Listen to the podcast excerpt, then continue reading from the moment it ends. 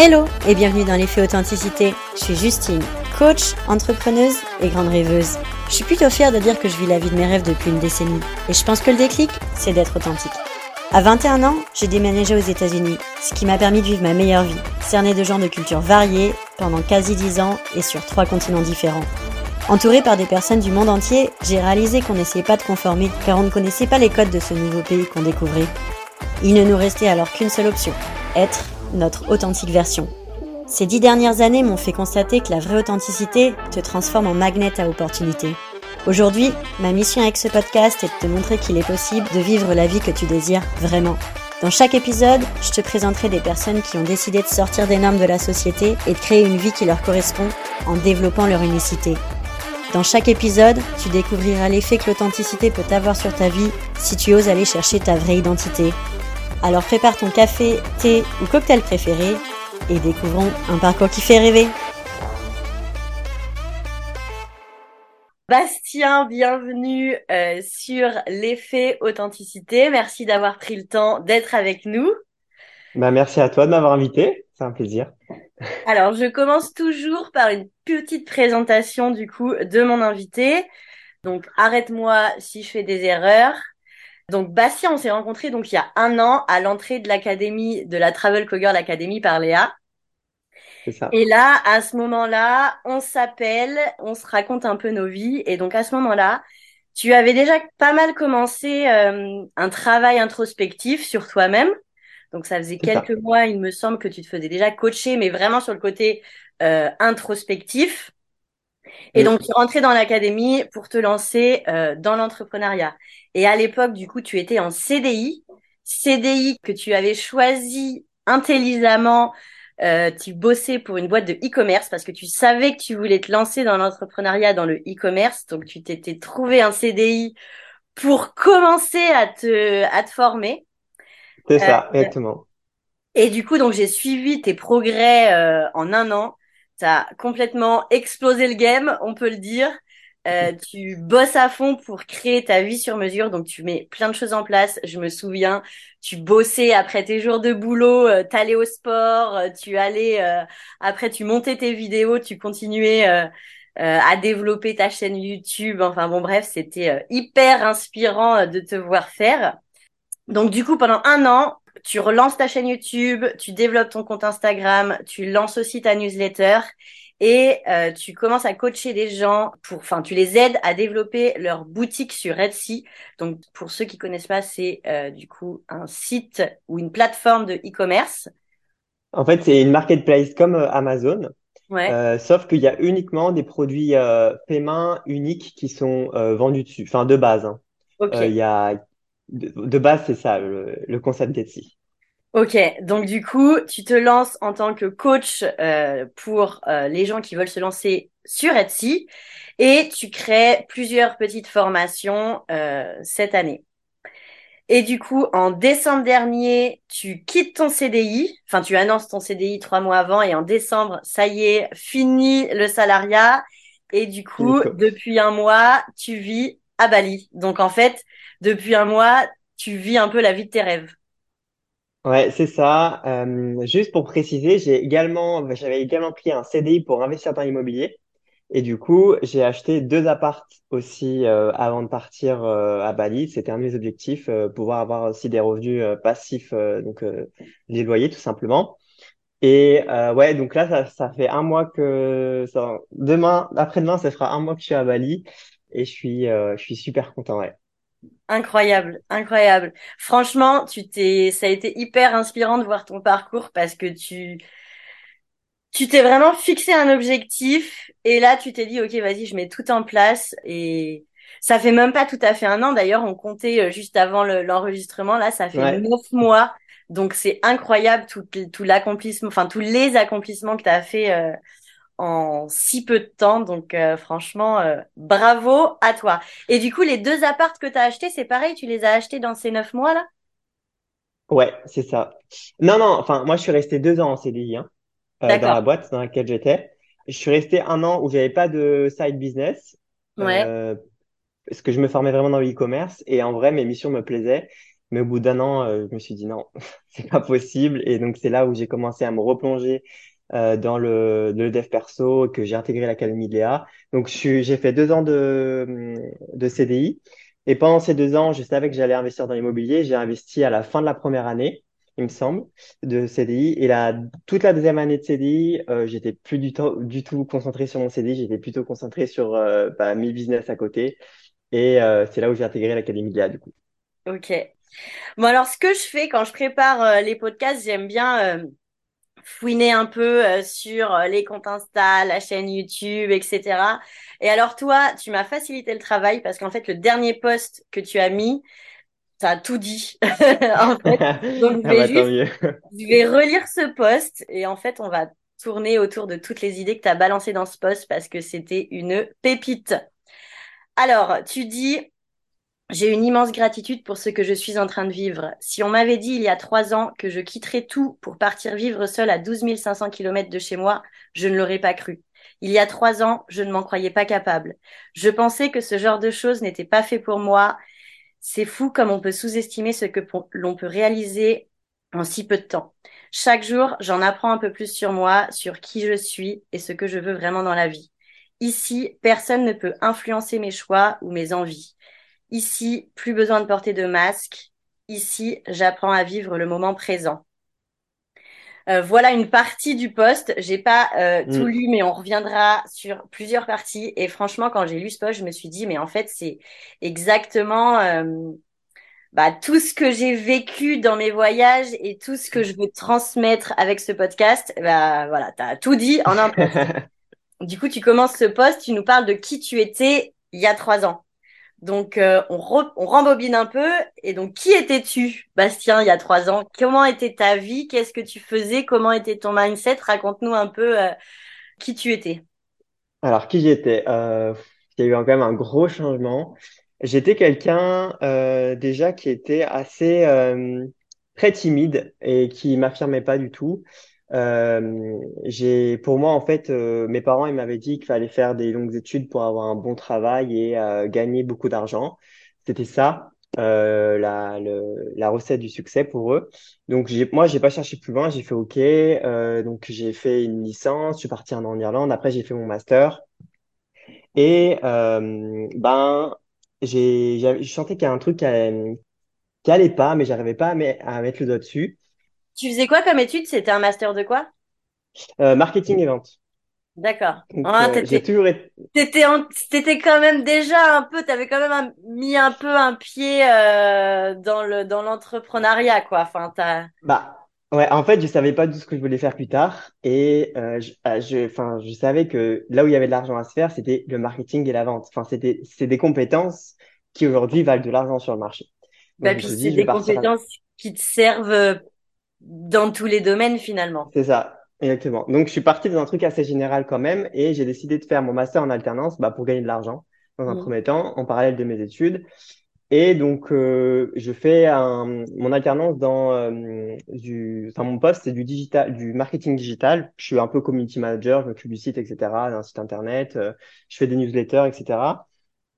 Et donc je travaille pour une boîte espagnole et je pars deux mois là-bas pour me former. Et euh, vraiment, en Espagne, euh, la pression qu'ils ont au niveau du travail, ça m'a pas du tout donné envie. Déjà, la sécurité du travail, il n'y en a pas du tout. Et, euh, et je voyais, en fait, quand je me suis formé, que les gens étaient pas bien, quoi. Ils étaient, ils, avaient peur, ils étaient sur la sellette, quoi. Donc, je me suis dit, OK, on est quand même bien en France. Mais malgré tout, franchement, je me fais, je me fais chier, quoi. je suis en alternance, mais je me fais chier. Euh, j'ai l'impression de de pas être du tout être au plein de mon pot enfin de plein de mes capacités de mon potentiel. Et euh, mon, allez ça s'appelait un, un directeur de d'alternance je crois. Enfin la personne qui s'occupe de toi en entreprise pour alternance elle me donnait des missions euh, prospection téléphonique euh, enfin c'était des prospects froids quoi. Donc le truc super chiant à faire. Et euh, ouais je me suis dit non il y a un souci. euh, il y a un problème, même dans ma dans ma vie. Euh, je sais pas, je, je voyais que mon environnement, il n'était pas, euh, il était pas là pour me pousser vers le haut, quoi. Donc, je me sentais un peu seul. Et euh, du coup, il y a le Covid qui arrive. Donc, Covid qui arrive, je reste, enfin, comme tout le monde, on est enfermé chez nous. Donc, je suis enfermé chez moi. Ça me permet de, de réfléchir. C'est peut-être un peu cliché, hein, plein de gens disent ça, mais moi, ça m'a vraiment permis de, de non, mais il y en a, il y en a plein. Et franchement, il n'y a pas une personne, je crois, qui est passée dans ce podcast et qui n'a pas dit, bah en fait, le Covid, ça m'a servi à quelque chose. Enfin, ça nous a tellement, euh, bah, un peu renfermé. Euh, enfin, en fait, on, est, on a été en face de nous-mêmes. On a été obligé de se regarder dans la dans le miroir parce qu'on s'est retrouvé tout seul chez nous et ça nous a permis de, ça nous a obligé euh, de faire. d'aller un peu chercher dans, dans, dans l'introspectif. Donc ça nous a tous mal, enfin, voilà, il y a le mauvais côté du Covid, mais il y a aussi finalement des bons côtés. Ça nous a, ça nous a mis au pied du mur et ça nous a permis de, bah, de nous sortir les doigts, tout simplement. Exactement, ouais. Du coup, bah voilà, je suis tout seul chez moi. Euh, je, bah, je suis enfermé chez moi, quoi. Et là, je me dis, euh, euh, vas-y, je vais regarder, je vais commencer à, je vais regarder comment faire de l'argent sur Internet. Parce que je, je sais pas, je, me suis dit euh, allez, euh, allons-y. Et là, je tombe sur une vidéo de Yomi Denzel, donc qui fait du, qui à l'époque qui faisait du dropshipping, euh, du e-commerce. Et euh, bah j'étais, moi j'étais un peu, enfin je faisais du marketing digital à l'époque en alternance. donc je, je, commence à regarder des vidéos de Yomi c'est un, putain, il est jeune, il gagne beaucoup d'argent. après, au début, je me dis ouais, c'est sûrement une arnaque et tout. Au, au début, j'étais très très sceptique. Mais je commence en même temps à me, à m'intéresser au développement personnel. Donc, je lis Père riche, Père pauvre. Première grosse claque, je me dis, ah ouais, ok. Donc, en fait, euh, il y a d'autres manières de gagner de l'argent et la manière dont je suis en train de gagner de l'argent, c'est la pire. Selon le livre, échanger son temps contre de l'argent, c'est la, pire manière de gagner de l'argent, selon Robert Kiyosaki. Donc, je dis, ok, donc je suis pas du tout euh, sur la bonne route. Euh, tout ce qu'on m'ont dit mes parents, c'est pas forcément vrai puisque eux, ils ont leur vision du monde qui est mm. assez, je pense, euh, on leur a inculqué ça et c'est eux ce qu'ils ont fait, donc euh, ils nous apprennent ce que eux ils connaissent. Donc voilà. Et donc au fur et à mesure, euh, j'embarque ma sœur dedans parce que ma mm-hmm. sœur, elle était du coup enfermée avec moi à la maison. On est retourné chez les parents et je commence à les montrer des vidéos de Grande sœur, petite sœur? Grande sœur. Ok. Ouais. Et donc elle elle, je lui montre les vidéos et, et, tout. Au début, elle dit ouais, ça doit être des conneries et tout. Mais au fur et à mesure, on regarde, on dit au pire, on n'a rien à, enfin, on a rien à perdre d'essayer. On est, on est à la maison et tout. Donc, on achète une formation euh, qui nous coûte à l'époque, je crois, 1300, 1400 euros. Donc, on, on paye 700 et quelques euros chacun. Et on commence à créer nos premières boutiques en, du coup, en dropshipping. Euh, c'est un, c'est un flop total, donc ça marche pas. Carrément. Euh, donc voilà, on dit ok, bon, euh, bah, peut-être que c'est des conneries ou alors c'est nous qui sommes nuls. Donc on, on, on, persévère quand même, on crée d'autres et en fait au fur et à mesure on commence à faire une vente, deux ventes, trois ventes. Euh, bon, au d'un mois ça marche plus, donc on arrête, on ouvre notre boutique, etc. On se lance avec les influenceurs à l'époque, euh, donc on fait des partenaires avec les influenceurs, on était comme des dingues. Quand on les a contactés euh, sur Instagram et tout, on était on était comme des malades. Pour nous, c'était les... on était super excités quoi. C'est trop génial parce qu'en fait, euh, bah allez, vous avez essayé quoi. Vous n'êtes pas vraiment posé de questions, vous êtes lancé, vous avez testé et au moins euh, vous avez vu, ok, bon bah ça ça marche pas, ça c'est pas mal. Puis vous avez pu ouais. Exactement. Et ma mère, donc, euh, elle, elle, nous prenait pour des fous, carrément, parce que nous, on était, on était quand même des petits malades. On était super excités, quoi. On, on a fait nos premières, nos premières agents sur Internet. On avait demandé à notre grand-mère qu'elle, euh, parce qu'à l'époque, c'était un produit anticellulite. Et on avait demandé à notre grand-mère qui, qui coud, du coup, de nous coudre un petit sac pour envoyer à l'influenceuse. Et du coup, bah, l'influenceuse avait fait la, la démo, euh, elle avait montré le sac de, ma, de notre grand-mère et tout, mais nous, on était morts de rire. Et du coup, bah, là aussi, on fait quelques ventes, etc. Alors, euh, je, je veux souligner un truc, c'est que j'ai l'impression que dans tout votre processus là de test et tout, vous vous êtes euh, fendu la poire en fait, vous vous êtes amusé, vous avez plaisir et je pense que c'est ça qui vous a permis aussi de, en fait, on s'est pas pris, on, s'est pas, ouais, on s'est pas pris au sérieux du tout. On s'est dit de toute façon, on n'a rien à perdre. On met juste un peu d'argent dans la pub euh, sur Facebook ou pour payer les influenceurs. Mais à l'époque, c'était pas très cher les influenceurs. Donc c'était euh, voilà, je crois qu'on avait payé 200 euros, un truc comme ça. Donc ça, c'était 2020 euh, en fait, début de, enfin au tout tout début du Covid? C'était milieu Covid. Bah en fait, on a eu tellement après de pas, pas des couvre-feux, mais je sais plus comment ça s'appelle, des reconfinements, oui, oui, Oui, Si, il y a eu les couvre-feux, il y a eu les. Ouais les, les, les, confinements. Les confinements, voilà. Les confinements. Et du coup, non, c'était euh, ouais, c'était milieu, milieu Covid, parce qu'au début, on s'est formé et après, on a lancé les, les premières boutiques. Et après, euh, du coup, j'ai tellement kiffé, j'ai dit à ma mère, euh, bah, tu sais quoi, j'ai fini mes études dans quelques mois et je veux faire ça à plein temps. Euh, elle me dit OK. Euh, non, elle me dit pas OK tout de suite, c'est faux. Ouais, elle a dit au début. elle me, elle me dit, euh, bah écoute, moi j'y crois pas, mais euh, si tu veux, tu peux euh, tester quelques temps et si ça marche pas, par contre, tu vas chercher un travail et tout. Je dis OK. Ça se passe pas du tout comme prévu. En fait, la pression que j'ai, parce que ma mère du coup pense que je suis toute la journée dans ma chambre à jouer sur l'ordinateur, alors que pas du tout. les boutiques ne marchent pas comme je voudrais on va dire la réalité, hein, c'est c'est pas aussi facile que ça au début. Euh, donc du coup, moi, je je suis quand même tout seul parce que ma sœur, elle, elle est repartie dans son travail. Elle était directrice euh, périscolaire à l'époque. Euh, donc maintenant, elle est, elle est entrepreneur, bref.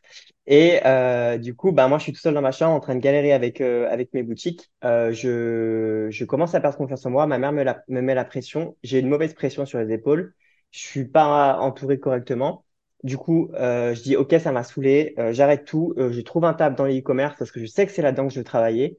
Et donc, du coup, franchement, j'ai dû mettre trois semaines à retrouver un boulot, alors que c'était la, en pleine période Covid, hein, mais bon, ça n'a pas empêché que je le trouvais assez facilement. Et je voulais trouver un truc loin de chez mes parents pour pouvoir prendre un appart et me créer ma bulle pour vraiment me recréer mon environnement et me créer ma bulle. Donc, je pars à 50, le taf était pas, parce que moi, j'habite à Lyon, mes parents à Lyon et moi je voulais pas trouver un truc en plein centre de Lyon parce que déjà j'ai commencé à étouffer à Lyon donc je trouve un truc à la campagne à 50 km à Amberieu en budget plus, plus précisément. C'est trop drôle coup... les...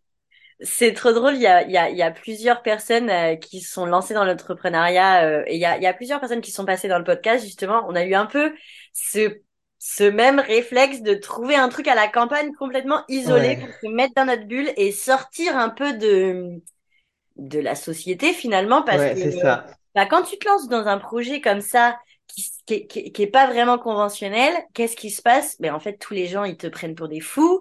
Alors même si tu critiques pas et qui sont pas forcément euh, c'est des petites remarques en fait, assez sournoises. Ouais, et sans même les remarques, des fois il y a les regards. Il y a juste les regards où euh, tu dis ah bah oui moi je vais me lancer dans le e-commerce, je vais faire de l'argent sur internet et là les gens ils te regardent et du coup tu au début, tu, tu, ça va, tu y arrives, mais en fait, tu, à force de prendre les, un peu les mauvaises énergies des gens, ça te, c'est hyper compliqué pour que, pour que, pour continuer d'avancer finalement. Donc, euh, je pense que mm. trouver un environnement, enfin, se, s'isoler dans sa petite bulle pour monter son truc un peu en secret où personne est là pour euh, te dire quoi que ce soit, euh, je pense que c'est plutôt euh, le bon plan. Après, j'imagine que ça dépend de ta personnalité, mais en tout cas, moi, c'est comme ça que je l'ai que je l'ai géré, et du coup, c'est comme ça que tu l'as géré aussi a priori. Ouais. Bah moi, je suis quelqu'un de très euh, introverti déjà de base, donc moi, le fait d'être tout seul à la campagne, ça m'a pas dérangé du tout. Ça m'a permis de, de, faire un max d'introspection sur moi, d'organiser mes journées comme je voulais, de manger quand je voulais, d'aller au sport comme je voulais, enfin de travailler comme je voulais. Bref. Et du coup, ton, ton tu dirais que tu as commencé quand à t'intéresser au développement personnel, à vraiment commencer ton travail introspectif? C'était avant que tu commences le dropshipping, au milieu, quand tu es arrivé à la campagne? Ça s'est fait à peu près quand? C'était un peu avant parce que je te dis, j'avais tapé sur Internet comment gagner de l'argent sur Internet, c'était sur YouTube, j'étais tombé sur Yomi, mais en même temps, du coup, YouTube te suggère des trucs en relation, en lien. Et donc souvent en lien, tu as aussi du dev perso. Et euh, j'avais, enfin, j'écoutais des gens sur YouTube qui disaient, bah, ce livre-là, il est très intéressant, ce livre-là très intéressant. Du coup, bah, j'ai commencé euh, à lire des livres comme ça. Et moi, j'en avais pas parlé à ma sœur au début, et elle me dit, c'est fou parce que moi aussi, en fait, euh, je suis en train de, de, de, lire des livres de ce genre-là. Et en fait, on, on avait peur du, du jugement des autres, enfin de l'un de l'autre, et du coup, on n'en était pas parlé. Et en fait, on était en train tous les deux au même moment, c'est fou, de s'intéresser euh, au dev perso parce qu'elle aussi, je pense que dans son travail, ça allait pas et que euh, elle voulait trouver autre chose.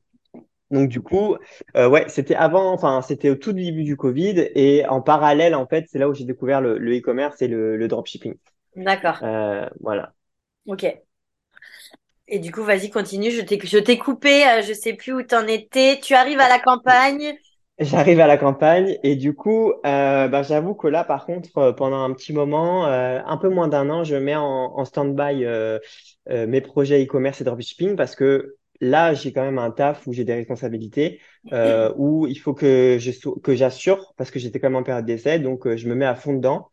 Et ben en fait, j'apprends le, le référencement naturel, j'apprends le, le copywriting pour écrire les fiches produits, j'apprends à écrire des bonnes newsletters. Euh, en fait, c'était un, un, une entreprise qui vendait du matériel médical euh, à destination des pompiers, des ambulanciers. Et moi, je gérais le site e-commerce. En fait, euh, vraiment, il n'y avait pas de commercial. C'était uniquement un pure player. Donc, on faisait uniquement de la vente sur Internet. Finalement, tu dis que pendant un an, tu as délaissé ton projet entrepreneurial mais pas vraiment finalement parce que certes ça m'a servi pour la suite voilà c'était un travail salarial mais euh, c'est un travail qui t'a formé pour euh, pour ton activité après euh, en solo quoi. C'est ça. Et du coup ce que je regrette, ce que je regrette pas du tout c'est d'avoir été un bon sceptique. Parce que quand j'ai vu les vidéos de Yomi qui faisaient euh, des millions euh, grâce au e-commerce j'avais dire mais c'est des conneries. Encore hein, qui qui veut vendre ses formations et qui raconte n'importe quoi. Et du coup, ben moi, en, tant que bon sceptique, j'ai dit j'y crois pas, mais je vais quand même essayer. Et c'est là où j'ai vu, bon, j'ai pas fait des chiffres énormes, mais j'ai vu qu'on avait fait quand même quelques ventes. Et si tu peux, si tu peux faire 10, 15, 20 ventes, tu peux en faire 40, 50, 60 en fait. C'est ça en fait le mindset qu'il faut avoir. Et donc euh, c'est en fait c'est à partir de là où tout a commencé. Ensuite, ben voilà, j'ai trouvé mon taf dans e-commerce et ensuite je me suis dit euh, bon, le dropshipping c'est bien beau, mais euh, vendre de, la merde parce qu'en fait, on va pas se mentir, avec, avec ma soeur, on, les fournisseurs en Chine, etc., on, les prenait un peu au hasard. Bref, on s'amusait et on n'a pas vendu de la qualité à, aux gens. Aujourd'hui, voilà, euh, je le referai pas. Enfin, je le referai pas. Je sais pas parce qu'en fait, on a pris beaucoup d'expérience et c'est ça qui m'a qui m'a donné le déclic. Mais je me suis dit, euh, j'ai envie de faire du e-commerce, mais j'ai envie de vendre des produits dont je suis fier. Et donc, du coup, euh, je, je, donc je, suis sur YouTube, etc. Et là, je tombe sur Etsy, donc du contenu américain. Et je vois des Américains qui font des chiffres fous sur Etsy et euh, pas du tout développé en France, presque aucune vidéo en français et tout. Je dis, waouh, il y a un truc là. Et du coup, avec un pote, euh, on achète une imprimante 3D. Parce que lui, ça savait faire des imprimantes, lui, ça savait euh, utiliser une imprimante 3D. Et on commence, du coup, j'avais fait ma petite étude de marché, etc. Et j'ai vu que des, il y avait une boutique qui faisait des cache-pots en bois recyclés, faits avec une imprimante 3D. Et donc, on commence à créer des, des cache-pots avec l'imprimante 3D. On les met en ligne, etc. Ça prend pas tout de suite, mais on persévère. Et là, on commence à faire des ventes et on commence à faire des statues d'animaux, etc. Et là, tu as un produit qui a explosé. C'est un, mais un truc ridicule, hein. C'est une petite statue de chat noir. Et en fait, sur le, sur le mot-clé euh, statut chat noir, on était premier en fait sur Etsy dans le moteur de recherche. Et donc en fait, on avait des ventes, mais des ventes tous les jours. L'imprimante ne suivait plus parce qu'on avait pris une petite imprimante à 300, 400 euros à l'époque. On s'est dit voilà, histoire de machin. Et là, ça a vraiment pris et du coup, ben, on s'est fait, on était surchargé et on envoyait les, les colis, mais Ouais, on envoyait les colis, mais pas correctement. On les emballait pas assez, euh, assez bien. Les produits arrivaient, c'était aux États-Unis souvent qu'on en vendait. ils arrivaient tout cassés. On devait les rembourser. Bref, on a pété un plomb. À l'époque, on n'avait pas le mindset. Euh, enfin, j'avais pas un mindset assez fort et du coup, on a arrêté. Parce qu'en fait, euh, vraiment, la, surcharge mentale, c'était trop quoi. Je me levais, je me levais toutes les nuits pour voir si le le, le chat s'imprimait correctement, s'il y avait pas de bug, etc. Enfin, c'était l'enfer l'imprimante 3D, elle faisait un bruit de fou. Enfin, moi, je dormais plus la nuit. Donc, euh, ça avait vraiment un impact sur ma vie euh, de manière générale. Et j'ai dit, vas-y, stop, ça m'a saoulé, ça m'a gavé, on arrête tout. Donc, on a fermé la boutique. On a été bête parce que franchement, ça marche bien. Et là, je me dis, j'ai envie de, de faire des trucs sur Etsy, mais pas d'envoyer les produits, ça me saoule. Euh, c'est pas des revenus passifs, moi je me crée des revenus passifs. Et là, je découvre les produits digitaux sur Etsy. Donc, euh, par exemple, vendre des templates Instagram, euh, vendre des euh, trackers euh, d'habitude ou des trackers de dépenses, etc. C'est des trucs qui marchent très, très bien sur Etsy. Et du coup, je me dis, OK, là, faut que je me forme parce que sur cette thématique-là, je, je suis pas très, enfin, je connais l'e-commerce, mais la thématique des produits digitaux sur Etsy, c'est un peu pointu quand même. Donc, je prends une formation. Et euh, bah là, je commence, voilà, je me forme plusieurs mois et je commence à lancer mes premiers produits. Et en, et en parallèle, en fait. Donc là, tu euh, lances pas, tu relances une boutique Etsy, mais du coup, plus avec ton pote. Tu la lances tout seul. Tout seul. Deux produits digitaux. Voilà, et tu te focalises sur les produits digitaux. OK. Et donc, en fait, euh, donc la formation a été très bien. Je l'ai acheté assez cher, je crois, à 2000 euros à l'époque. Enfin, à l'époque, c'était il y a quelques, il y a un an. Et du coup, euh, ben, je commence à vendre des produits digitaux et franchement, euh, le fait de faire, tu te réveilles le matin, tu as des notifications de vente sur ton téléphone, mais tu rien à faire d'autre. T'as pas envoyé le produit, euh, t'as pas à créer le produit, t'as pas tout ce stress-là. Et je dis, ah ouais, en fait, c'est trop de la balle. Et donc, du coup, là, je commence à... Quand tu dis t'as pas à créer le produit digital, il faut que tu le crées à la base, mais tu le crées une fois, Oui, pardon, tu le crées. Voilà, c'est ça. Je me suis pas exprimé. Tu le crées une fois et pas à chaque fois que tu as une vente, t'es pas obligé de recréer le produit par, par rapport à l'imprimante 3D. C'était beaucoup plus facile, tu vois. Et euh, du coup, là, euh, je me focus à fond dessus, je charbonne, mais je, je, crée plusieurs boutiques sur des thématiques différentes. Il y en a qui marchent mieux que d'autres. Et euh, là, enfin, je vois vraiment que voilà, j'arrive à me faire euh, un petit complément de salaire au début, 500, 600 euros par mois. Je dis, c'est ouf quand même, tu vois. Et euh, je me dis, en vrai, euh, faut trop que j'aide les gens euh, à, à, faire pareil parce que en français, il y avait rien, quoi. Mm. à l'époque, j'étais tout seul. Bon, maintenant, je suis plus tout seul. Ça commence à arriver, donc voilà. Mais et donc du coup, c'est là où j'ai commencé à créer ma chaîne YouTube. Au début, je tenais voilà des conseils. Je disais, bah regardez, j'ai réussi à faire ça en faisant ça, ça, ça, etc. Et du coup, ça a commencé à prendre. Et je me suis dit, bah, en vrai, je vais commencer à vendre des, des formations. C'est bien beau de donner du conseil gratuit, mais je suis pas le Père Noël non plus, tu vois. Et du coup, euh, j'ai commencé à créer des petites formations à la Antoine BM, etc. Et euh, voilà, c'est c'est là où ça a commencé. Je pense que j'ai assez bien résumé, mais voilà, pour te dire qu'au début, j'avais, j'étais vraiment, euh, j'étais vraiment parti pour faire des longues études, avoir un, taf dans une grosse entreprise bien payée, et je me suis vite rendu compte, grâce à à mon à mon expérience d'alternance, que ça allait pas le faire. Mais c'est trop bien parce que tu t'as testé, t'y as été, même si t'avais aucune connaissance et tout, t'y as été, euh, t'y as été en plus en t'amusant parce que a priori quand t'as rejoint ta sœur, ça a été, euh, vous avez tourné l'expérience entrepreneuriale qui peut être hyper stressante et où tu peux te mettre une pression de fou, à finalement un jeu. C'est t'es presque, enfin comment tu racontes, j'ai l'impression que tu t'es juste fendu ah, la, la poire avec ta sœur et que vous avez testé des trucs. Ok, ça c'est cool, ça marche, ça marche pas. C'est ça. En fait, en fait, je qu'au début, on n'y croyait pas trop, mais on s'est dit, vas-y, on, on, fait, quoi. Et vraiment, mais on s'est éclaté, quoi. Enfin, au tout début, c'était, c'était l'éclate. Et je pense que c'est ça aussi qui nous a permis de, de quand même continuer, malgré qu'au début, les, les boutiques, elles ne marchaient pas, quoi. Ouais. Alors, du coup, qu'est-ce que, comment tu dirais, parce que du coup, donc le premier passage, c'est quand tu dis, euh, il y a trois ans, je pensais que je n'en serais pas capable. Et après, du coup, tu passes à je pensais que ce genre de choses n'était pas fait pour moi. C'est fou comme on sous-estime ce que l'on peut réaliser en si peu de temps. Chaque jour, j'en apprends un peu plus sur moi, sur qui je suis et ce que je veux vraiment dans la vie. Donc, du coup, tu dirais qu'est-ce qui t'a permis de passer de j'en suis pas capable, j'y pense même pas à euh, ok, c'est bon, vas-y, je teste, j'y vais, euh, on s'en fout, quoi.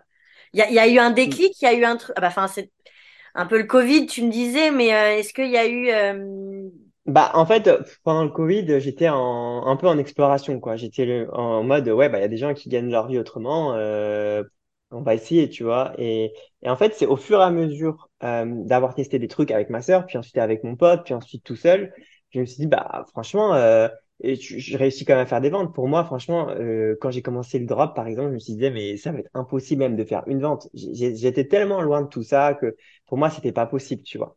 Et euh, du coup, le déclic que j'ai eu, c'est en fait, c'est au fur et à mesure en expérimentant des nouvelles choses et en voyant que ça marchait ou pas. Des fois, ça marchait, des fois, ça marchait pas. Mais je me suis dit, en fait, si tu peux faire 300, 400 euros euh, avec des produits digitaux par exemple sur Etsy, mais en fait, tu peux faire bien plus. Et, et en fait, ce que les gens te racontent, c'est, c'est pas des conneries, c'est juste que il faut avoir le mindset. Et aussi, ce qui m'a beaucoup aidé, du coup, c'est, euh, ben, j'ai fait un, séminaire euh, de Tony Robbins avec euh, ma sœur, du coup, on l'a fait en distanciel pendant le Covid. Donc ça, ça a été un gros déclic aussi. Et aussi, le fait quoi? Se former, quoi. Se former, s'inspirer des autres, trouver des exemples. Et, et, et aussi le fait d'avoir intégré l'Académie de Léa, rencontré beaucoup d'entrepreneurs de la, dans l'Académie de Léa. Ouais. Euh, ça, euh, en fait, je me suis dit, en fait, il y a plein de gens qui sont aussi comme moi, qui veulent euh, atteindre des buts, etc. Léa a réussi. Je l'ai vu parce qu'on a fait l'immersion ensemble. Je l'ai vu, j'ai mangé en face d'elle. C'est une personne absolument comme nous. Tu peux, enfin, tu vois, je me suis dit, mais en fait, moi, j'ai rien de moins que que tout le monde. Juste, peut-être que le mindset n'y est, est, pas encore. Mais en gros, voilà, le déclic, c'est tout simplement d'être passé à l'action de me rendre compte, bah voilà, t'as fait ça, t'es pas mort. Euh, même si il y a des trucs qui n'ont pas fonctionné, t'es pas mort. Euh, et ensuite, et en plus, il y a du positif, il y a des trucs qui ont fonctionné. Et donc le déclic, en fait, ça a été être un bon sceptique et passer à l'action malgré le fait que j'y croyais pas. D'accord. Hmm, super intéressant. Et alors, je reviens un peu sur un point euh, dont tu as parlé là, le fait de s'entourer de gens, de rentrer dans l'académie, de développer ton réseau euh, dans l'entrepreneuriat. Et du coup, je reprends ton troisième passage du coup euh, de, ton poste où tu dis, donc là, tu, pour donner un peu plus de contexte, ce poste, tu l'as écrit du coup il y a quelques jours en étant à Bali. C'est ça, exactement. Et tu dis, ici, personne ne peut influencer mes choix ou mes envies. Ici, plus besoin de partir de masque. Ici, j'apprends à vivre le moment présent. Et euh, bah, quand j'ai lu ça, ça m'a vachement parlé parce que en fait, euh, je me rends compte que quand je suis dans mon environnement, donc là, en ce moment, je suis à, à Poitiers, dans ma ville euh, natale, enfin pas natale, mais dans la ville où j'ai grandi. Et en fait, ici, je me rends compte que je prends vachement en compte euh, bah, ce que les gens de mon entourage, de mon environnement me, me, me, disent ou pensent. Alors même si euh, je pense que je suis euh, hyper indépendante, que je fais pas attention au regard des autres, que ce qu'on dit, je m'en fiche, que je fais toujours dans le sens un peu opposé de ce qui se fait en général. Mais malgré tout, j'ai quand même, je suis humaine, j'ai quand même ces petites voix et ces énergies qui, qui, rentrent en moi. Et du coup, euh, bah, quand je suis partie à l'étranger, et du, exactement comme tu l'as dit là dans ton, dans ton passage, et ce que tu disais aussi euh, là avec les gens de l'académie, quand tu te, retrouves dans un autre environnement et que tu as finalement aucune attente de cet environnement parce que tu ne connais pas cet environnement. Donc, tu peux pas vraiment savoir si les gens, euh, ils vont, tu sais pas sur quoi les gens, ils vont te juger, en fait. Donc, tu pars du principe que tu aucune idée, t'as plus de masque, t'as plus d'attente et du coup, tu arrives euh, à être euh, toi-même. Et du coup, je voulais un peu parler de ça, de, du fait d'être dans un environnement différent, euh, comment ça peut laisser de la place à ta vraie nature de ressortir et de plus, euh, de plus avoir de masque bah, En fait, déjà, quand tu es en France, euh, ton entourage, ta famille, tes potes, etc., ils te collent une ticket. Inconsciemment, mais ils t'en collent une. Par exemple, bah, Bastien, c'est, il est comme ci, comme ça, comme ça, c'est un, mec bosseur, ta ta ta ta ta ta ta ta ta. Euh, bref, et du coup, en fait, inconsciemment, toi, tu vas te comporter comme eux, ils te décrivent. Parce qu'en fait, dans, dans l'inconscient des gens, bah moi je suis comme ça, donc je me comporte comme ça, parce que les gens ont défini que j'étais comme ça. Et ça, je m'en suis rendu compte quand j'étais à Bali. Et en fait, quand je suis arrivé à Bali et que j'ai commencé à rencontrer des gens, je me suis dit, mais en fait, je peux être qui je veux. Il y a personne qui connaît mon passé et il y a personne qui va me coller d'étiquette. Donc là, vraiment, j'ai été mais 100% moi. Et c'est franchement, on peut dire oui, moi je suis sincère, etc. Même en France, mais malgré tout, on te colle une étiquette, tu joues un peu ton rôle, tu portes un peu ton masque parce que euh, les gens ils te ils t'ont défini comme ça, donc du coup tu vas avoir des comportements qui définissent comment les gens t'ont défini en gros. Et là quand tu arrives à 12 500 km de chez toi et qu'il y a personne qui te connaît, qui, et les gens te disent bah qu'est-ce que tu fais dans la ligne 1 et bah franchement je me décrivais autrement je pense, j'ai parlé de moi autrement mmh. que si si j'avais été en France parce que parce que là en fait voilà comme je l'ai dit tu t'as pas de masque, tu peux être qui tu veux, et en fait, comme les gens te connaissent pas, et ben tu te, tu, tu peux être limite une nouvelle personne, et ça c'est vraiment fou parce que comme moi j'ai beaucoup changé euh, durant ces trois dernières, ces deux trois dernières années, euh, et ben du coup en France il y a encore des gens qui me définissent comme un peu le Bastien d'avant. Mmh. Euh, et là en fait je peux vraiment me décrire, me définir comme nouveau Bastien. Et ici, il y a beaucoup d'entrepreneurs, beaucoup de digital nomades et on a vraiment, il y a beaucoup de gens qui ont aussi la même mentalité. Et euh, c'est pour ça que le fait de changer d'environnement, c'est ça, tu, tu te dégages d'un poids puisqu'en fait, t'as plus, t'as, t'as plus le poids que les gens portaient sur toi, les attentes que les gens avaient sur toi aussi en France. Ouais, bah Bastien, euh, de toute façon, lui, il crée des, il crée des business en ligne, bah du coup, il va pouvoir m'aider. Bah non, en fait, j'ai pas le temps je j'ai pas forcément le temps de t'aider et j'ai pas forcément envie de t'aider non plus parce que je sais que tu iras pas jusqu'au bout, tu vois. Et c'est que des trucs comme ça. Et euh, ouais, le, le fait d'être à l'étranger, vraiment, euh, de plus avoir de masque et de, d'être, de pouvoir être une personne différente, enfin d'être le vrai moi entre guillemets, c'est vraiment un truc de ouf. Ouais, c'est clair. Mais euh, moi, quand je suis partie, la... donc moi, je sais pas si tu sais, la première fois que je suis partie, j'avais 21 ans, je partais aux US. J'ai été quelqu'un d'hyper euh, hyper timide. Alors tu venais vers moi, je pouvais te raconter ma vie, mais jamais je serais venue vers toi pour euh, ouvrir la conversation. Et euh, bon bref, j'ai payé un gros billet. Mes grands-parents m'ont aussi aidé pour payer mon, mon voyage. Et quand je suis partie, je me suis dit bon, en fait, c'est beaucoup d'argent. Il n'est pas question que je jette cet argent par les fenêtres et que je reste dans mon coin à pas parler. Donc, mm, mm. Mais je suis devenue, j'ai eu l'impression que du jour au lendemain, je devenais une autre personne, en fait. Et du coup, je me suis rendu compte que j'enlevais, euh, tu sais, comme, comme un oignon, t'enlèves les couches des oignons, de l'oignon. Et en fait, je me suis rendu compte que les couches que j'avais sur moi, c'était pas les miennes. Genre, euh, bah, on disait que j'étais timide, donc J'étais timide. Exactement. Alors qu'au final, quand je suis à l'étranger, je suis pas timide. Je vais parler à tout le monde. Je suis hyper ouverte. Euh, je vais aller te faire un compliment dans la rue alors que je t'ai jamais vu et que hum, ça fait 10 secondes que je te connais. Tu vois, il y a, y a pas de, y a pas de souci. Mais, mais en France, ouais, on. Et alors, je me suis rendu compte. Euh, alors, pas que en France. Nous, on est français, donc on dit que c'est en France, mais je me suis rendu compte que c'est dans ton pays natal, en fait, parce que les, euh, Américains en Amérique, c'est ça, les Australiens en Australie, oui, oui, oui. Ça, voilà. On s'exprime mal peut-être, mais dans ton pays, euh, oui, ok. Et en fait, je pense que c'est parce que on connaît les normes, on connaît les règles, on connaît ce qui est jugé, ce qui n'est pas jugé, ce qui euh, ce qui te permet d'être euh, fier ou pas fier. Enfin, tu vois, par rapport aux, idées que la société se fait de la normalité. Et en fait, euh, je me suis rendu compte que, alors oui, euh, je me sens beaucoup moins jugée à l'étranger, mais surtout, je juge beaucoup moins à l'étranger.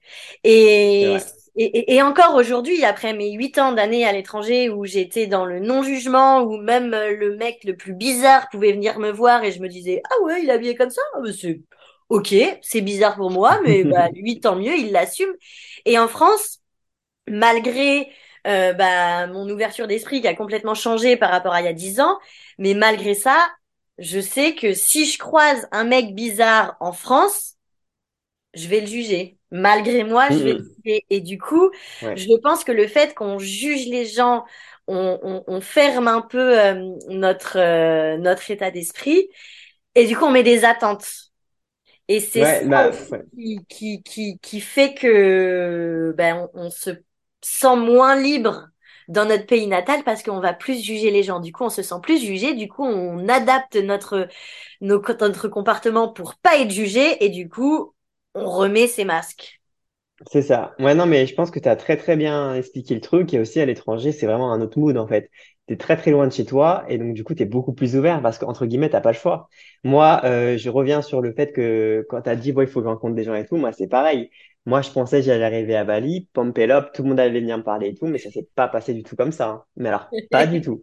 Euh, j'ai fait, je, je l'ai pas dit, mais j'ai fait une petite dépression euh, la première semaine où je suis arrivé. Enfin, une petite dépression, une petite bête de régime. Euh, en fait, bah, déjà, en fait, je me dis putain, waouh, qu'est-ce que t'as fait? En fait, là, t'arrives dans ton, j'étais dans ma guest house, tout seul euh, dans ma chambre, je me dis putain, mais qu'est-ce que t'as fait? Tu connais personne et tout. J'étais arrivé un peu de nuit en plus, donc euh, j'avais pas pu voir trop les paysages et tout. Et donc je dis ok machin, et euh, il s'avère que les, les, les jours d'après, j'ai pas rencontré énormément de monde parce que j'étais pas prêt à la rencontre, j'étais pas ouvert en fait, j'avais encore mon état d'esprit euh, de, de, de, France quoi entre guillemets. Et en fait, euh, donc je suis passé une, j'ai passé une semaine sans rencontrer personne, et j'ai attrapé la tourista pendant une semaine. Et euh, donc, Bienvenue coup, à Bali. C'est ça. Et là, je me suis dit, en fait, Bastien, euh, c'est toi le seul responsable. Hein. Si tu rencontres personne, c'est parce que toi, tu es ouvert à personne. Donc, euh, faut que tu te bouges le cul. Euh, lundi prochain, parce qu'on était, c'était le week-end, et tous les tous, tous les lundis, j'allais euh, dans un café pour travailler. Et je dis, euh, bah, lundi prochain, tu vas parler à quelqu'un. Quoi qu'il en soit, tu vas parler à quelqu'un. Donc, donc lundi, j'arrive au café et tout. donc, je pose mon ordi, j'arrive le premier parce que je suis un, je, je, j'ai même le veto. Et là, une ou deux heures après, il y a deux filles qui arrivent. Je vois qu'elles parlent français. Je dis, oh, déjà, c'est cool. Et donc, du coup, euh, je dis, comment est-ce que moi, euh, je suis vraiment une merde? Enfin, je suis vraiment nul dans, pour aborder les gens. donc, je dis, comment je vais les aborder? Qu'est-ce, quelle, quelle va être l'accroche?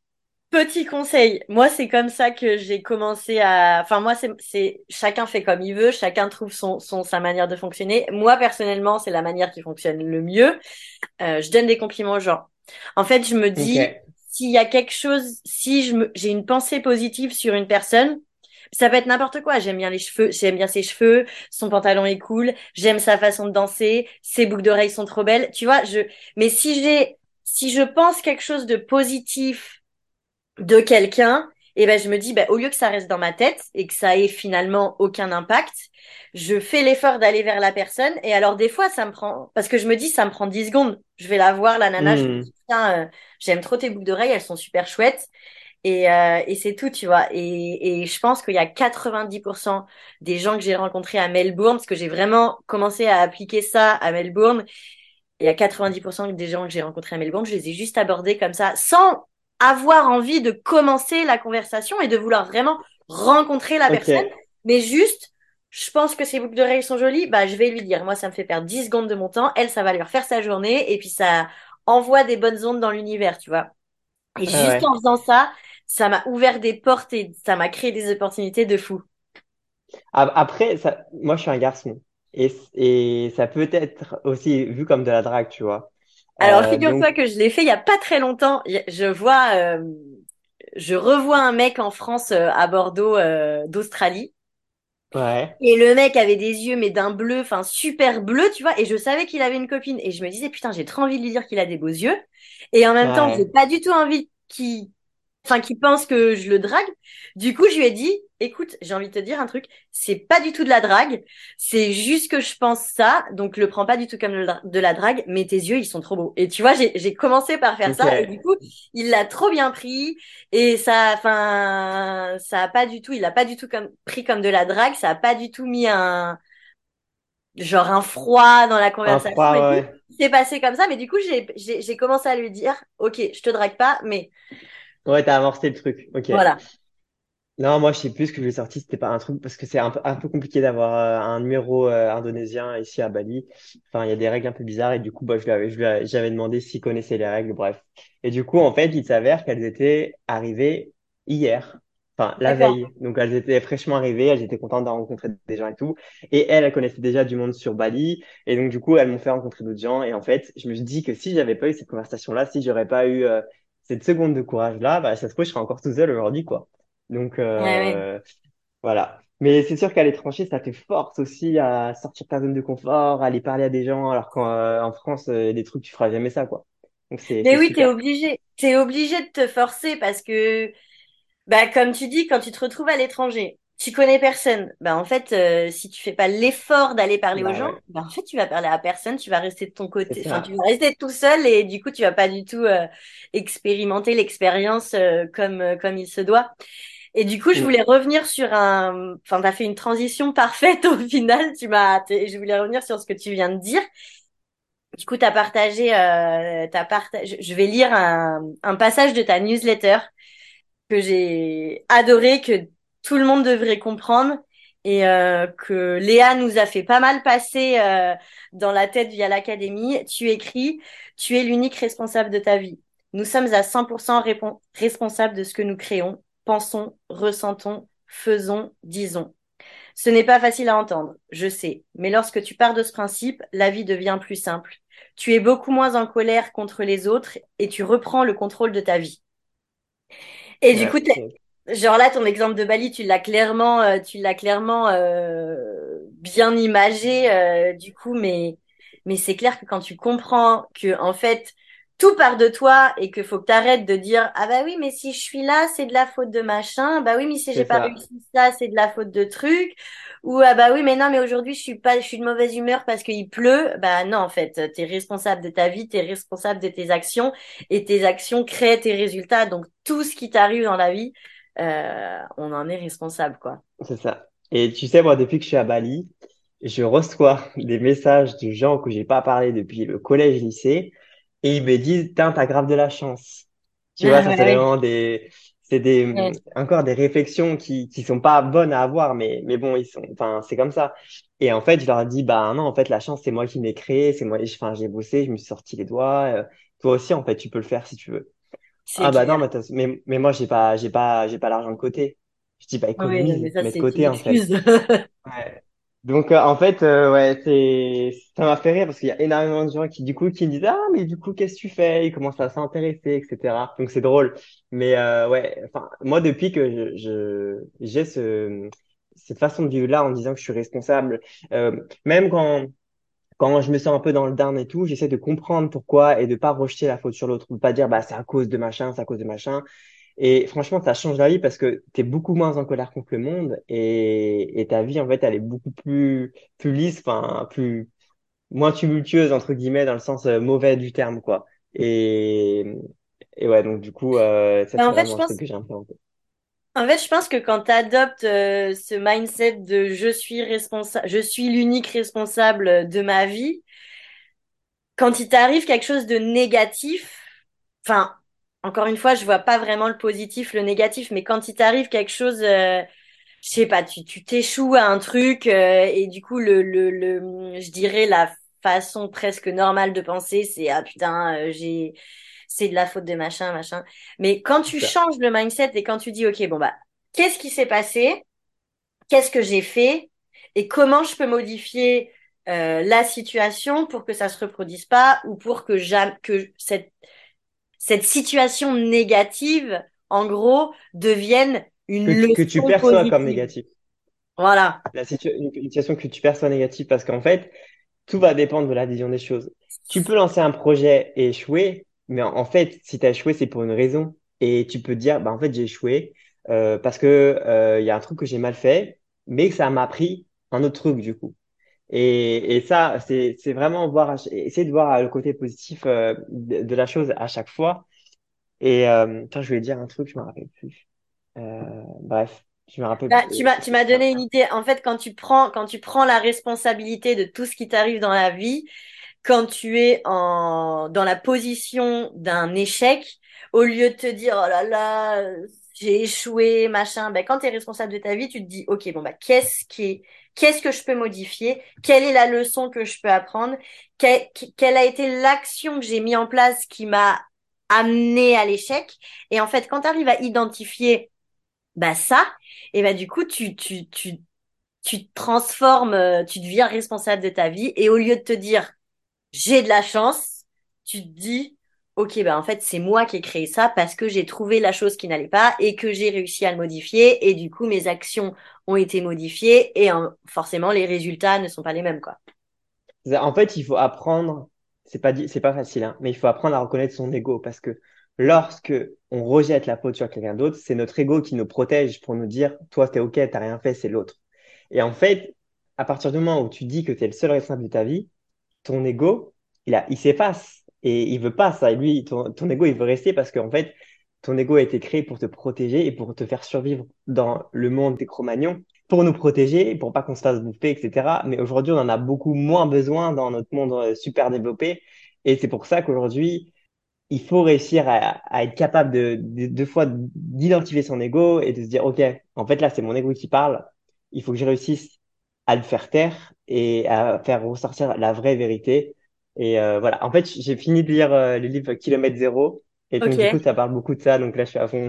ah ouais? Ok, il faut que, il faut que je l'achète. Ça fait des, c'est que j'ai une liste de livres euh, tellement longue que. Il est ouf, D'accord, trop cool. Mais alors, tu vois, tu disais, en fait, je pense que quand tu arrives à identifier ton ego, tu peux jouer avec. Genre, pour moi, l'idée de l'ego, c'est qu'une fois que tu arrives à l'identifier, faut, tu peux des fois, le... des fois, il faut le faire taire, mais des fois, tu peux justement l'utiliser. Genre, moi, je sais que j'ai beaucoup utilisé mon ego. Euh... Moi, j'ai un ego euh... de fou, style, tu me dis, euh, bah, t'es pas capable de faire ça. Ah bah attends, mm va voir si je suis pas capable de te faire ça. Et puis je vais, je vais, je vais y arriver. Je vais y arriver parce que j'ai cet ego qui me, ah oui, il m'a dit que j'étais pas capable, mais attends, mais tu vais lui prouver que j'en suis capable. Et du coup, mm. j'arrive des fois dans certaines situations à bah, réveiller l'ego. Tu vois, quand je me dis, ah putain, mais euh, il faut que je fasse ça, mais enfin, j'ai besoin de faire ça pour mon business, mais ça me fait peur, je sais pas trop comment faire, euh, est-ce que je vais en être capable? Quand je suis dans ce, dans ce discours-là, j'essaye de réveiller mon ego et de me dire, attends, on va voir si je suis pas capable de le faire. On va voir si je suis trop timide ou tu vois. Et du coup, je pense que quand tu arrives vraiment à, identifier ton ego, tu peux, voilà, d'un côté le faire taire et refaire sortir ta vraie nature, et d'un autre côté, quand ta nature un peu plus euh, fragile, hésitante ressort, et ben là, tu réveilles ton ego pour te faire passer à l'action. Et, euh, je trouve que c'est euh, un super jeu de balance pour te permettre d'avancer vers tes objectifs, quoi. C'est sûr que l'ego, parfois, il est, il est très utile pour te faire avancer, notamment sur certains aspects de ton business, comme tu l'as dit. Moi aussi, j'ai un, j'ai un ego surdimensionné que j'apprends, tous les entrepreneurs, hein. que j'apprends à, à contrôler jour après jour. Mais euh, moi, dans certaines situations, je sais que il m'a, il m'a servi notamment pour ma chaîne YouTube. Euh, voilà, quand on est un peu en concurrence avec euh, des, en concurrence, si en concurrence avec euh, des, des nouvelles personnes qui arrivent, euh, voilà, l'ego il commence à dire ah putain, elle va pas te dépasser celui-là. ouais, du coup c'est trop bien quand tu peux t'en servir comme ça, mais il faut apprendre à, à, à comprendre, ok, là c'est mon ego qui se réveille ou ok là c'est ma mon âme, c'est un peu l'âme, l'ego. Oui, ton vrai toi, on va dire, ouais. Hmm. Mais sans artifice. Ouais. Du coup, dernier, dernier petit point, euh, et après on passera aux trois dernières questions. Ben, si tu devais faire un point, justement, sur ton mois euh, à Bali, euh, où tu expérimentes la vie que tu as rêvé depuis tous ces mois, là, comme ça, qu'est-ce que qui ressort en, en... Alors, je dirais déjà en première en montagne russe, parce que comme je t'ai dit au début, ça s'est pas du tout bien passé pour moi, parce que je pensais que tout allait me être servi sur un plateau d'argent, les gens allaient venir me parler, etc. Bref, le du bon, coup, ben, le bon français, le bon français. Ah, mais moi, je, tout, je, c'est quoi l'expression euh, Tout, tout est servi sur un plateau d'argent, non? Ouais, bah ouais, c'était la bonne expression. bon, bref. bref, voilà. Euh, donc du coup, je me suis dit, ok, bah non, en fait, euh, je vois que ça se passe pas comme ça, donc je vais me bouger. Et puis ensuite, j'ai commencé à rencontrer des gens. Et en fait, que des entrepreneurs. On a créé un super lien. On, se booste pour nos, nos, business respectifs. On est, on tous un peu dans des secteurs différents. Et là, euh, le 19, donc là, on est le 16, le 19, donc dimanche, on a la villa. Et en fait, on est avec cinq entrepreneurs dans la villa. Et on s'est fixé des, des objectifs, on s'est fixé des plannings. Et en fait, la semaine, on taffe. Et le week-end, on profite, on va faire des excursions à Bali. Euh, et ça, c'est trop ouf parce que en fait, euh, le piège dans lequel je suis tombé au début, c'est que je faisais que de sortir. Je venais de, de rencontrer un nouveau, euh, un nouveau pays, des nouveaux paysages, une nouvelle culture. Tu veux sortir de partout, tu veux tout voir et tout, etc. Et en fait, tu te rends compte, ah ouais, mais là, ton business, il avance pas, quoi. Ah ouais. Euh, donc, il y a, y a un petit souci. Tu as quand même des objectifs que tu t'es fixé en début d'année par rapport à ton business. Tu es venu à Bali pour profiter, mais tu es aussi à, à Bali pour, euh, pour travailler. Donc, au début, tu es tout foufou. Et donc, euh, l'expérience que, bah, que j'en retiens, c'est euh, déjà de, de, les rencontres euh, que j'ai faites et aussi le fait d'apprendre à avoir le mindset de, OK, t'as plus de salaire, Bastien, qui tombe à la fin, à, la, à chaque mois, c'est fini. C'est à toi de gérer tes rentrées d'argent, c'est à toi de gérer tes dépenses. Et ça, c'est, ça, franchement, ça me fait grandir de fou. Et, et j'ai plus peur de ça. Quand j'ai quitté mon, mon, mon CDI, j'avais une grosse peur, c'est la peur du manque d'argent. Je pense qu'il y a beaucoup de personnes qui l'ont. Je me dis, putain, tu vas quand même plus avoir ton salaire qui tombe à la fin du mois. C'est chaud. T'as jamais vécu ça. Et en fait, là, j'apprends à gérer mon budget. J'apprends à gérer, euh, à travailler quand il faut travailler, à profiter quand il faut profiter. Et vraiment, quand je compare ma vie de salarié à ma vie de maintenant, là, j'organise. Euh, bon, du coup, j'ai une grosse pression parce que je suis le seul responsable de mes résultats. Mais c'est ça aussi qui me plaît. Et j'apprends à gérer mon emploi du temps comme je le souhaite. Trop bien. Bah, et après, ah, une petite euh, dernière truc, j'avoue que j'ai pas encore euh, énormément encore exploré, Bali. Moi, je suis euh, dans la ville de Canggu. Donc, c'est une ville qui est très européanisée, entre guillemets. Il y a beaucoup d'entrepreneurs. En fait, c'est tout fait pour les entrepreneurs. Donc, c'est pas le vrai Bali, entre guillemets. J'ai fait quelques excursions, mais pour l'instant, bon, je suis encore là longtemps, donc je vais avoir le temps. Mais voilà, c'est ce que je retiens de mon premier mois pour l'instant. Trop bien. Bah, tu sais que moi, quand je voyageais, alors j'ai rencontré des locaux, mais j'étais beaucoup dans des euh, réseaux d'internationaux en fait.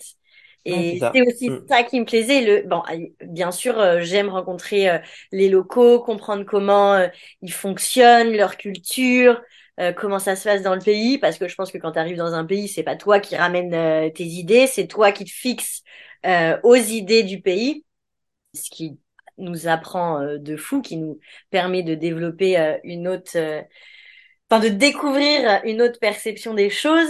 Mais c'est vrai que quand tu voyages, c'est aussi cool de te retrouver avec euh, des gens qui viennent de partout dans le monde et de d'avoir euh, ouais ce constant euh, ah putain mais moi c'est comme ça on fait on fait ça comme ça dans mon pays. Ah bah ouais moi dans mon pays on fait ça. Ah bah moi dans mon pays on fait comme ça.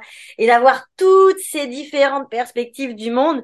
Et là tu te dis non mais en fait, attends, la réalité que je me raconte depuis que je suis née, où euh, il faut faire ça comme ça, il faut manger comme ça, il faut boire comme ça, il faut marcher comme ça. Ben en fait, quand tu es entouré comme ça d'un monde euh, hyper diversifié, tu te dis, waouh, mais le monde est, a tellement de choses à, à bah, apprendre. Hmm, c'est clair. C'est clair. Bon, Bastien, on arrive sur la fin de, de cet épisode. Donc, je finis toujours par trois questions, trois courtes questions, et il faut que tu me donnes trois courtes réponses. Ok. Quel est le meilleur conseil qu'on t'ait donné? Euh, Bah, en vrai, c'est lance-toi. Genre, euh, arrête de, de, de, réfléchir 40 000 fois. Est-ce que ça a marché? Est-ce que ça n'a pas marché? Sois un bon sceptique même si tu n'y crois pas, mais que ça te tente, lance-toi et tu verras ce qui se passe. Trop génial comme conseil. Ok, deuxième question. Quelle est la meilleure leçon que tu aies appris par ton expérience? Euh, Je dirais euh, que la nature revient toujours au galop. Donc, n'essaye pas d'être quelqu'un d'autre, que ce soit à travers ton contenu ou même euh, quand tu discutes, quand tu rencontres des, nouvelles personnes et tout, parce que parce que même si tu essayes de jouer un rôle, etc., parce que tu penses que c'est bien vu, etc., au, au, bout d'un moment, en fait, on va s'en rendre compte. Toi-même, tu vas en souffrir de, du fait que t'es pas vraiment toi. Donc, donc euh, voilà, la nature revient toujours au galop. Sois toi-même et, euh, et ça se passera bien. Trop bien, j'adore. Et donc, dernière question, est-ce que tu as instauré un truc récemment dans ta vie qui a vraiment amélioré ton quotidien? Ouais, le matin, euh, j'écris sur un carnet euh, cinq choses pour euh, lesquelles euh, j'ai de la gratitude depuis que je suis arrivé à Bali. Et en fait, c'est, ça permet vraiment de relativiser sur les, les, petits stress, les petites pressions que tu as au quotidien et te dire, mais en fait, regarde, j'ai grave de la chance, je suis à Bali, j'ai une famille qui m'aime, je suis en bonne santé, etc. Des petits trucs comme ça. Et en fait, ça, ça permet de, de commencer ta journée sur vraiment une good vibe et en te disant waouh, t'es là, c'est une journée de fou qui arrive, t'as grave de la chance d'être là. Et ça, c'est un peu un game changer pour moi le que j'ai implémenté dans ma routine du matin. C'est clair, c'est trop bien la gratitude, c'est trop important. En tant qu'être humain, on, on, focalise, c'est c'est naturel, on focalise plus sur le négatif. Et en fait, quand tu instaures euh, bah, de la gratitude dans ta vie, tu entraînes ton cerveau à se focaliser sur le positif. Et en fait, ça change complètement. Euh, ça change déjà premièrement ton monde extérieur, ta façon dont tu vois les choses, ta vision et ta réalité euh, du monde extérieur. Mais ça change aussi euh, ton monde intérieur et, et, et, comment tu te sens au fond de toi-même et ça fait tellement du bien. Bah en fait, tu vibres autrement, tu mm. vibres à une fréquence qui est plus élevée et du coup, tu attires à toi des choses qui ressemblent à ta fréquence. Donc, euh, tu attires à toi des choses qui sont positives, quoi. Et c'est ouf. C'est clair. Bon Bastien, euh, c'était trop trop génial. J'ai adoré euh, cet épisode avec toi. Ouais. Je pourrais encore continuer euh, des heures cette conversation. Mm. Euh, donc dernière chose, je voulais te demander où est-ce qu'on peut te retrouver? Alors bien entendu, je mettrai tous les liens dans la description de l'épisode. Euh, mais du coup, tu as ta newsletter qui est géniale. Il faut aller s'inscrire à la newsletter de Bastien. C'est des, des petits mots. Euh, bah, comme tu es l'unique responsable de ta vie, vous avez vu, j'ai lu un, un petit passage. C'est toujours euh, des conseils super à appliquer. Et alors, si vous voulez lancer, si vous voulez vous lancer dans le e-commerce, c'est the place to be. Donc, je mettrai le lien du coup dans la description du podcast pour ta newsletter. Et tu as aussi ta chaîne YouTube et, ton compte Instagram. Ouais, mon compte Instagram, c'est Bastien-du-bas Castillo. Euh, ma chaîne YouTube, c'est Bastien Castillo. Vous tapez sur YouTube Bastien Castillo, vous allez tomber sur moi. Et euh, ma newsletter, euh, il y a un lien qui est sous toutes mes vidéos. et vous pouvez même télécharger, si vous voulez vous lancer sur Etsy, un guide du succès Etsy. Et du coup, en, en téléchargeant ce guide-là, vous serez directement inscrit à ma newsletter. Bon, génial. Bastien, merci encore infiniment d'être venu sur le podcast. C'était trop bien. Merci à toi. Ouais, c'était trop cool. Merci d'avoir écouté cet épisode jusqu'au bout. Si tu souhaites soutenir ce podcast, laisse un avis et partage-le en story sur Instagram en identifiant The Authenticity Seeker.